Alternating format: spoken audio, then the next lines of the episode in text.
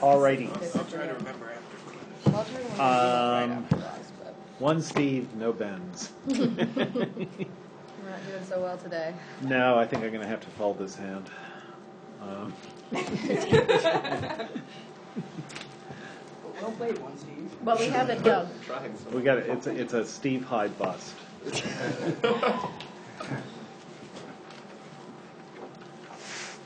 Okay. Um, so we were we were doing the invocation of book three. Why don't we just finish that and then we'll go back to um, the invocation of book one and um, And then you said something intriguing about an almost invocation in book four. yeah. So,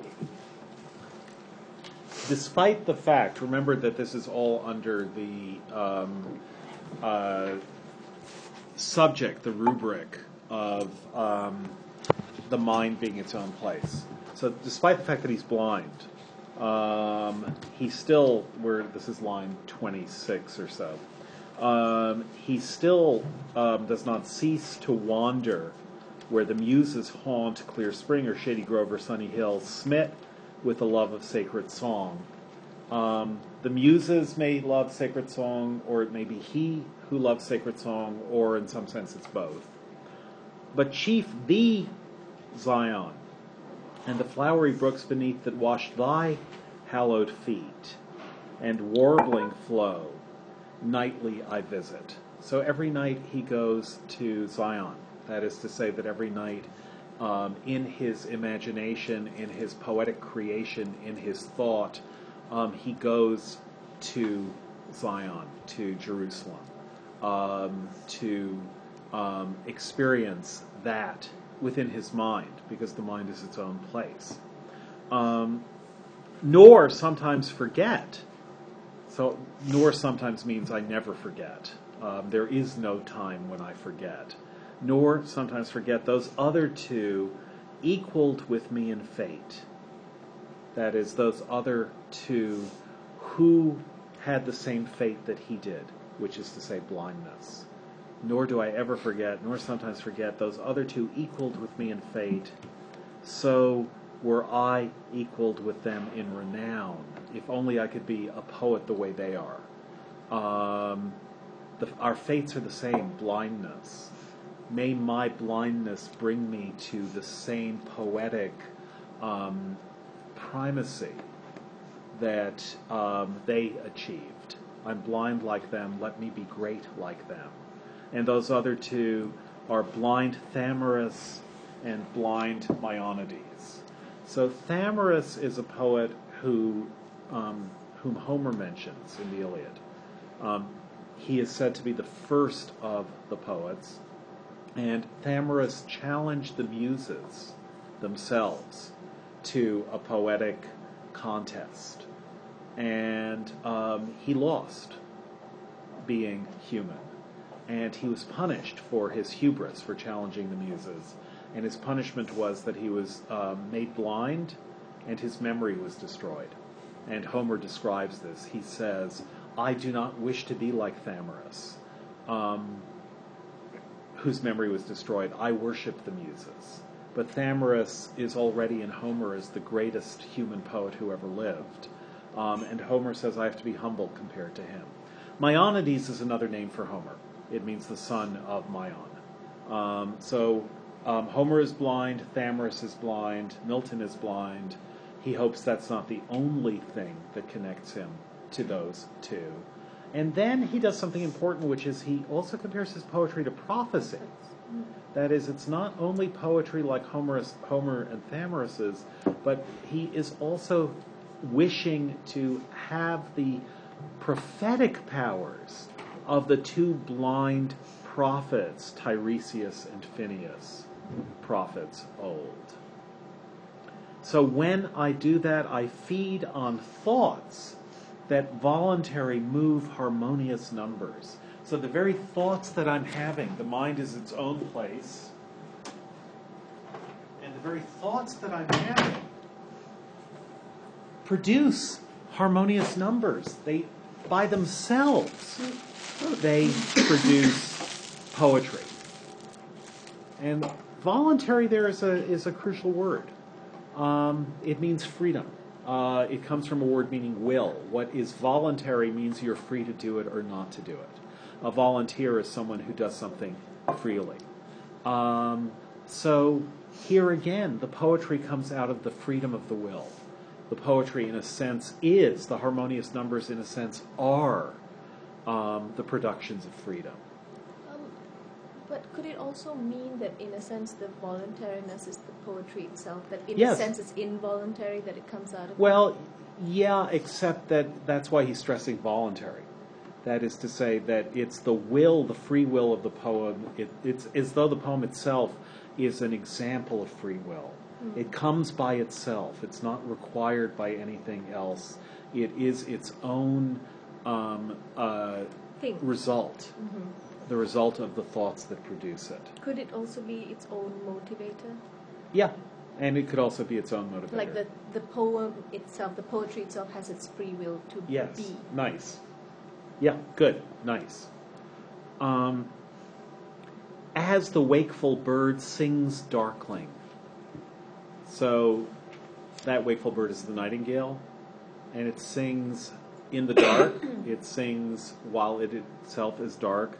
He is composing his poetry at night. Um, what we know from his biography is that he would um, stay up late every night um, because there's no difference to him between night and day, um, and compose about 20 to 40 lines um, at night, and then the next morning he would dictate them um, to his daughters, who would take them down.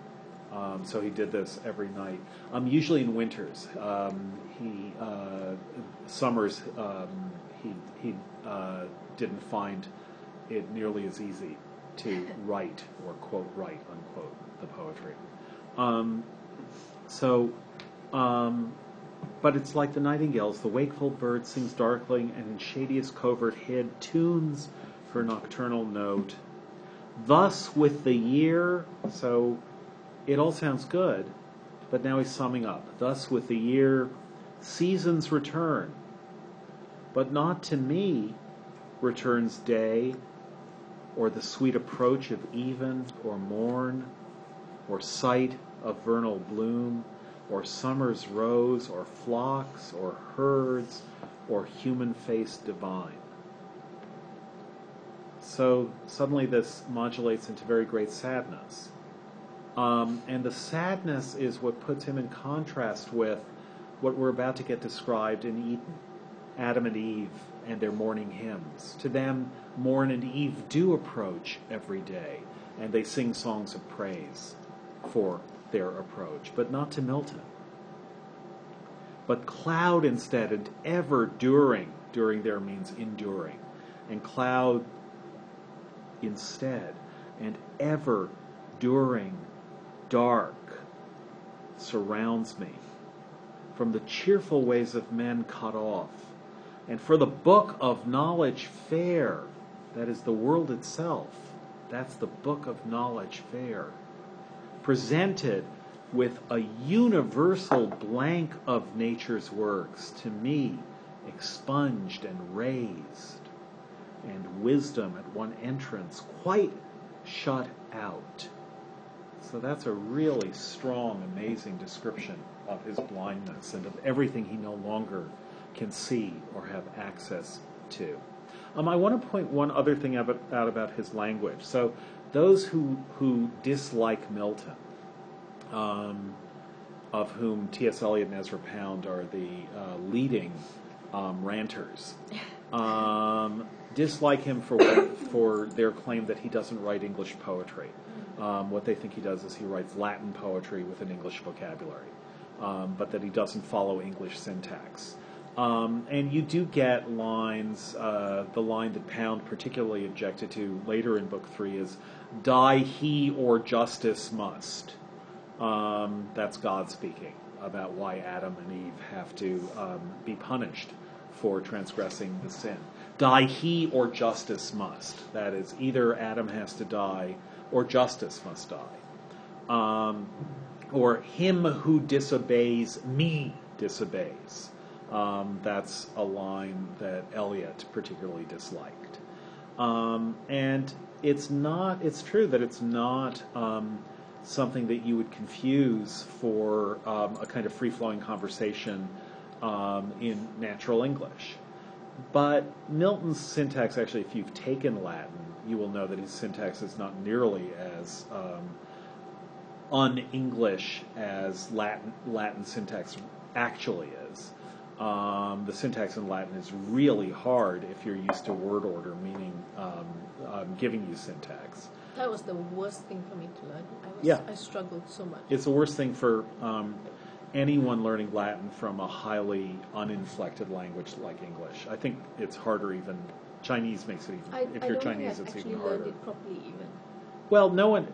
There is very few people know. Um, you really have to know Latin well to know what proper Latin word order is. Um, Latin word order is very voluntary, but there are certain things that you would, would expect and others that you wouldn't. You don't need to know any of these rules to read Latin, but to compose in Latin, they're very, very subtle rules of word order. Um, but at any rate, Milton's word order is occasionally mildly Latinate, but only mildly so.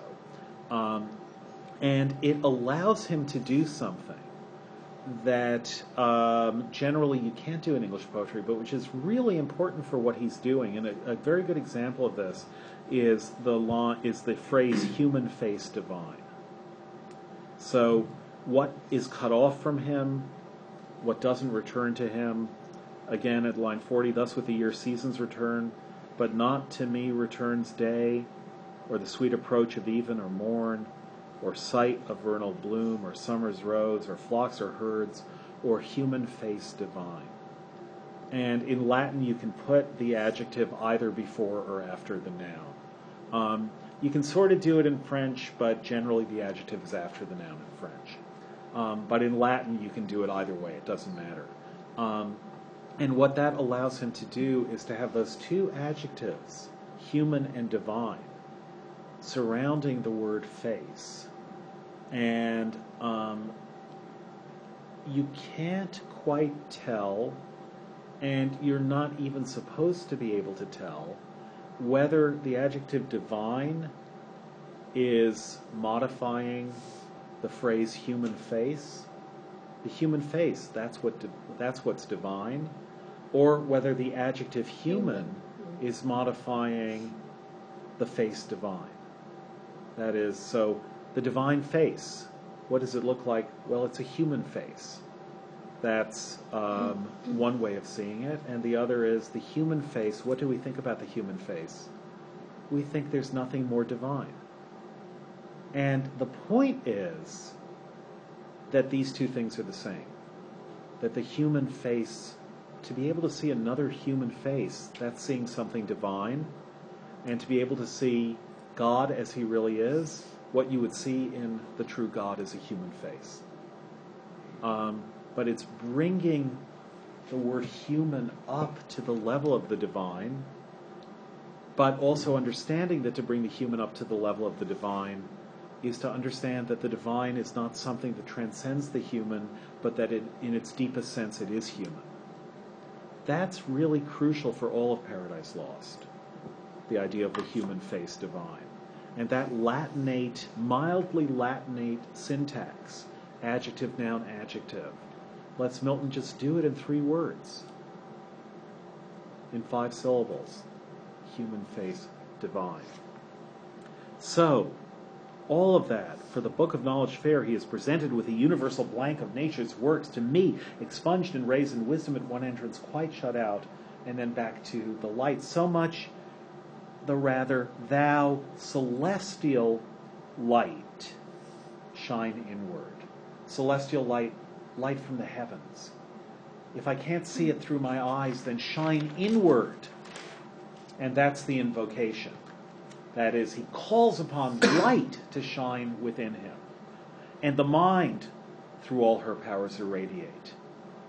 So light up the mind, not the senses, but the mind. Again, remember Satan. The mind is its own place. The mind, through all her powers, irradiate. There plant eyes in the mind. Put eyes there. Plant eyes as though the mind is the garden that things are planted in. Again, here you should be thinking of the Garden of Adonis again. Um, and all that is planted there, all the animal forms that are planted there. The idea of planting eyes is slightly grotesque. But the point is that if you resist the grotesqueness, if you do the work, if he, Milton, does the work of resisting the grotesqueness there, then you can see why the garden of Adonis or the garden of the mind should contain um, human form as well. So the grotesque version of this is the Matrix, that is farming babies. And also classicist um, things like um, Juno and the eyes of the peacock. Yeah, yes. Yeah, that's not the grotesque version. No. That's the other thing he's thinking of. Yeah. Yeah. Um, so there plant eyes, all mist from thence purge and disperse. And again, we're going to see a lot of mist in the Garden of Eden, but burn it all off. That I may see and tell of things invisible to mortal sight. So by looking inward, I can see and t- I can see and tell of those things that the outward sight, mortal sight, could not see. So that's um, Milton's version of the mind being its own place. If you go back to Book One, the invocation of Book One, um, never actually done a course where we've carefully done all five, as I think they are, invocations. Um, and maybe we will now, or maybe we won't. But let's look at any rate at, at the very famous invocation of Book One. We started talking about it yesterday um, because it, um, as the um, argument to Book One um, tells you, it begins. The first book proposes first in brief the whole subject, man's disobedience and the loss thereupon of paradise wherein he was placed. Um, then touches the prime cause of his fall, the serpent, or rather Satan, Satan and the serpent, etc. So, first it tells you the whole subject. What is the subject of Paradise Lost? Man's first disobedience, The loss of paradise. and the fr- yeah. Um, and to unpack that a little bit, it is man's first disobedience and the fruit of that forbidden tree. Fruit Who's- can kind of be have two meanings. Yeah, what are the two like meanings? The actual fruit on the tree, and then also the result of eating the fruit from the tree, Also- like the product of. Right. But there's a third, Yeah. What's because all the rest of the, the children of man are fruit. of that from forbidden tree? Yes. Good, good. Um, No, I just said the fruit of that action. Yes. So, but that's a that's a crucial ambiguity there, because you what you might think when you're first reading it on a first reading of Paradise Lost is okay, man's first disobedience, fine, that's something grand and abstract and important, and the fruit of that forbidden tree. Oh, now we're going to find out all about that fruit, um, why that fruit is so important, um, what it is in that fruit that makes it so different from all the other fruit in the garden. Um, how you might be able to derive good pharmaceuticals from the fruit of the tree of knowledge of good and evil, um, which might help with Alzheimer's or other um, memory problems. Um, it would return knowledge to the brain. Um, and that's the wrong reading. That is to say, you're tempted to think that this is going to be about the apple. And the apple is, as you will see, is a complete afterthought in the poem. There is nothing about the apple which is interesting in this poem. That's really crucial for Milton. That there's nothing in the apple or in the tree that is remotely interesting in themselves. All that matters about the apple and the tree of knowledge of good and evil, the only thing that matters about it is that it's forbidden. It could be any tree. God picked, I mean, this isn't made explicit, but it's implicitly clear that God picked a tree at random mm-hmm. and said, That tree don't touch. And it's only symbolic. It's allegory, you could say, without anything literal corresponding to it, without its having any magical powers. So that, in a way, I'm, I'm going to say this quickly, but I'm going to try and explain this um, as we go on. But that, in a way, is what happens if you have allegory in the Miltonic sense occurring only in the mind. That is, what we saw as allegory in Spenser is that what happens in the mind is externalized into the world. Um, everything that's on your mind, you then meet a figure who um, represents that thing. You're feeling proud, and you come to the house of pride. Uh, you're feeling um, impotent and therefore um, uh, very, very um, um, uh, inferior to other men. So in comes the giant Orgoglio, who's the exact opposite of you. You're feeling despair, you meet despair. You're feeling um, irascible, you meet anger. Um, all those things are stuff in your mind just gets projected out of your out of your mind into allegorical figures in the world. Um, in Paradise Lost, we're we're kind of going in the allegorical moments of Paradise Lost. We're going the other way. That is to say that um, the tree you see a tree and it's forbidden, and it's just a tree. But the fact that it's forbidden makes it mentally something of very great importance. Mentally, the tree suddenly has power over you. Not because, so just to, to tell you what happens, um, because you know the story, is that the point of this story is that to is that to do what God tells you not to do is what gives you knowledge of good and evil. Doesn't matter what it was that you weren't supposed to do, it's arbitrary. But as soon as you do something that you are conscious of being disobedient in doing, as soon as you do it, then you've eaten the fruit of the tree of knowledge of good and evil because do because being disobedient is what eating that fruit is. So it's not that eating the fruit um, is an allegory for disobedience. It's that disobedience becomes named as eating the fruit. It sounds like it's almost the same thing, but it isn't. The direction is different. Um, it's a kind of reverse allegory that's going on here. Or another way to put it is to say it's almost as though the allegorical force of the poem comes out of Adam and Eve rather than Adam and Eve doing something which gets represented allegorically.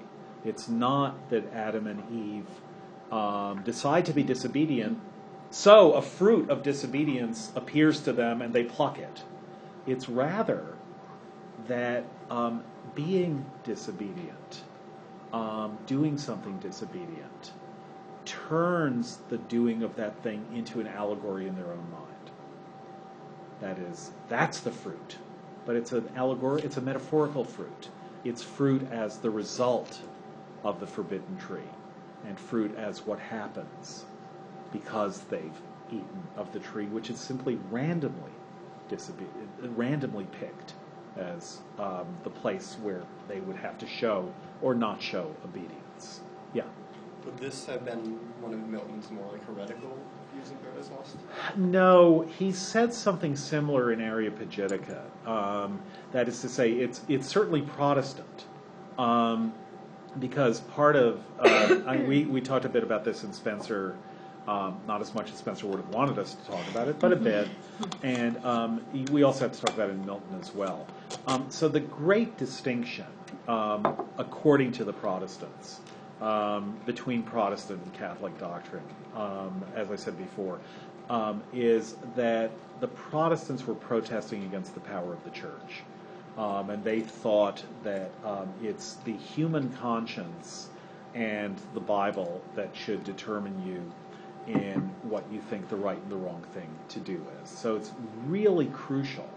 Um, you know, this is an issue that still comes up. It's a, a secularized version but perhaps not a surprising one, is in the current Supreme Court, where um, Scalia has explicitly said this is this is astonishing that he would say this, but it also makes sense that nothing in the Constitution. Do people know about this? Nothing in the Constitution um, makes it wrong to execute an innocent man um, for a capital crime. Um, innocence is not a defense. Um, and if you had a fair trial, and if um, things were done the way they were supposed to be, um, and if you're convicted, later proof of innocence does not constitutionally mandate the overturning of the conviction, even if you can prove that you were innocent after the fact. And this comes up a lot now because of DNA evidence. Um, and Scalia, and here, believe it or not, he's still in a minority on the Supreme Court. Um, but Scalia is very explicit that proof of innocence doesn't entitle you not to be executed. Um, and what what tends to happen is people come up with exonerating evidence after filing deadlines have passed, and so um, people can show with without with the without the shadow of a doubt they don't they they're not proving that that um, uh, they're they're not guilty beyond a reasonable doubt. They can actually show that someone else has done it. And Scalia says nothing in the Constitution means that that means that they should be freed. And when other people, and particularly Rehnquist, said this, and Rehnquist was, um, as a lot of legal scholars um, say, someone who should have been making license plates, not laws, um, because he almost certainly perjured himself when he was um, being questioned by Congress for confirmation for the Supreme Court. Um, but even Rehnquist said it shocks the conscience to think that we would execute a person we knew to be innocent. We would allow the execution of someone we knew to be innocent to proceed. And Scalia said, it doesn't matter how tender your conscience is. What we have to do is follow the Constitution. And the conscience has nothing to do with it. Um, the Constitution is about how you apply laws and about making sure you follow procedures. And if you look to your own conscience, Scalia says, you're looking away from the Constitution. So that idea that you don't trust your conscience is largely a Catholic idea. Um, not after Vatican II so much, but the idea is your conscience is corrupt. If you were trying to simply trust your own conscience, um, you would be